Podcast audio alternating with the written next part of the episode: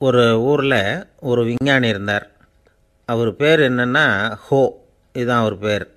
ஒரு ஊசியை கண்டுபிடிக்கணும். அதுக்காக அவர் ரொம்ப காலமாக தலையை பிச்சுக்கிட்டு ஆராய்ச்சி பண்ணிக்கிட்டு இருந்தார். அது என்ன ஊசி தெரியுமா?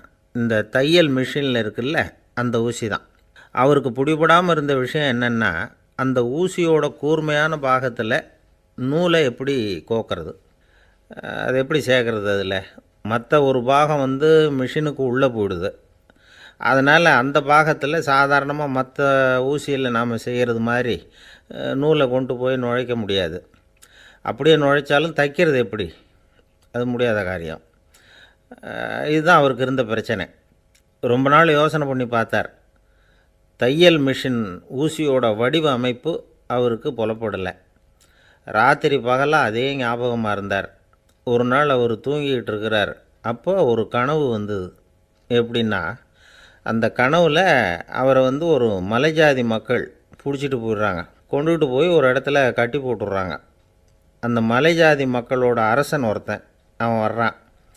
அவரை பார்த்து ஒரு உத்தரவு போடுறான். என்ன உத்தரவு தெரியுமா?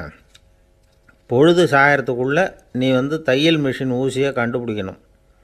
அப்படி கண்டுபிடிக்கலைன்னா உன் தலையை வெட்டி விடுவோம் இதுதான் அந்த அரசன் போட்ட கட்டளை. இவருக்கு என்ன பண்ணுறதுன்னு ஒன்றுமே புரியல. திரு திருன்னு முழிக்கிறார். இந்த நேரத்தில் அந்த மலைஜாதியினர் அவரை வந்து சுற்றி சுற்றி வந்து பயங்கரமாக முழிச்சுக்கிட்டு டான்ஸ் ஆடுறாங்க. தன்னை சுற்றி சுற்றி ஆடிக்கிட்டு வர்றவங்கள ரொம்ப பயத்தோடு அவர் பார்க்குறார். நேரம் ஆவ ஆவ தன்னோட இறுதி நேரம் நெருங்கிறத உணர்றார். ரொம்ப நெருக்கடியான நிலைமை. தன்னை சுற்றி ஆடுறவங்கள கவனிக்கிறார். அவங்க கைகளில் ஈட்டி மாதிரி ஏதோ ஒரு ஆயுதம் வச்சுருக்கிறாங்க. அந்த ஆயுதத்தை இவர் கண்ணுக்கு நேராக கொண்டுக்கிட்டு வராங்க. அதை அவர் பார்க்குறார். அந்த ஆயுதத்தின் கூரான முனையை இவர் கூர்ந்து கவனிக்கிறார். அந்த கூரான முனையில் ஒரு சின்ன துவாரம் தெரியுது. உடனே அவருக்கு பளிச்சுன்னு ஒரு ஐடியா உதயமாகுது. இதைத்தானே இவ்வளவு காலமும் நான் தேடிக்கிட்டு இருந்தேன். கூரான முனையில் ஒரு சின்ன துவாரத்தை போட்டுட்டா அது மூலமாக நூலை செலுத்தி மறுமுனையை வந்து மிஷினில் வச்சுடலாமே. தையல் மிஷின் ஊசி ரெடி அப்படின்னு நினச்சார். திடீர்னு தூக்கம் கலைஞ்சது உடனே தன்னுடைய தலைமாட்டில் இருந்த குறிப்பு ஏடில் இதை வந்து குறித்து வச்சுக்கிட்டார். அதுக்கப்புறமா அந்த ஊசியையும் அவர் செஞ்சு முடித்தார் இது எப்படின்னு நீங்கள் நினைக்கலாம் ஆனால் இது சாத்தியம்தான். முழிச்சுக்கிட்டு இருக்கிறப்போ நமக்கு ஏற்படுற சில பிரச்சனைகளுக்கு வந்து கனவில் வந்து விடை கிடைக்கிறது உண்டு. அப்படி பல பேருக்கு ஆயிருக்கு. உங்கள்லேயும் பல பேருக்கு இது மாதிரி அனுபவம் ஏற்பட்டிருக்கலாம். எந்த ஒரு செயலை பற்றி நினைக்கிறப்போவும் அந்த செயல் நம்ம நினைவில் ஒரு நல்ல வடிவம் பெறுது. ஒரு செயல் திட்டத்தை எந்த அளவுக்கு நாம் நல்ல யோசனை செஞ்சு திட்டம் போடுறோமோ அந்த அளவுக்கு அதை சுலபமாக செஞ்சு முடிக்க முடியும். அந்த விஞ்ஞானி நினச்ச காரியம் அவர் எண்ணம் பூராவும் ஆக்கிரமிச்சது. அதனால் அவர் நினச்சது கனவுல உருவாகி அதுக்கு வந்து செயல் வடிவம் கிடச்சிட்டுது.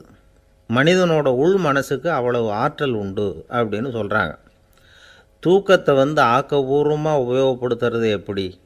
அப்படிங்கிறத பற்றியெல்லாம் இப்போ நிறைய ஆராய்ச்சி பண்ணுறாங்களாம் பயிற்சியெல்லாம் வேறு கொடுக்குறாங்களாம். அதனால் தூக்கத்தை பற்றி லேசாக நினச்சிடாதீங்க.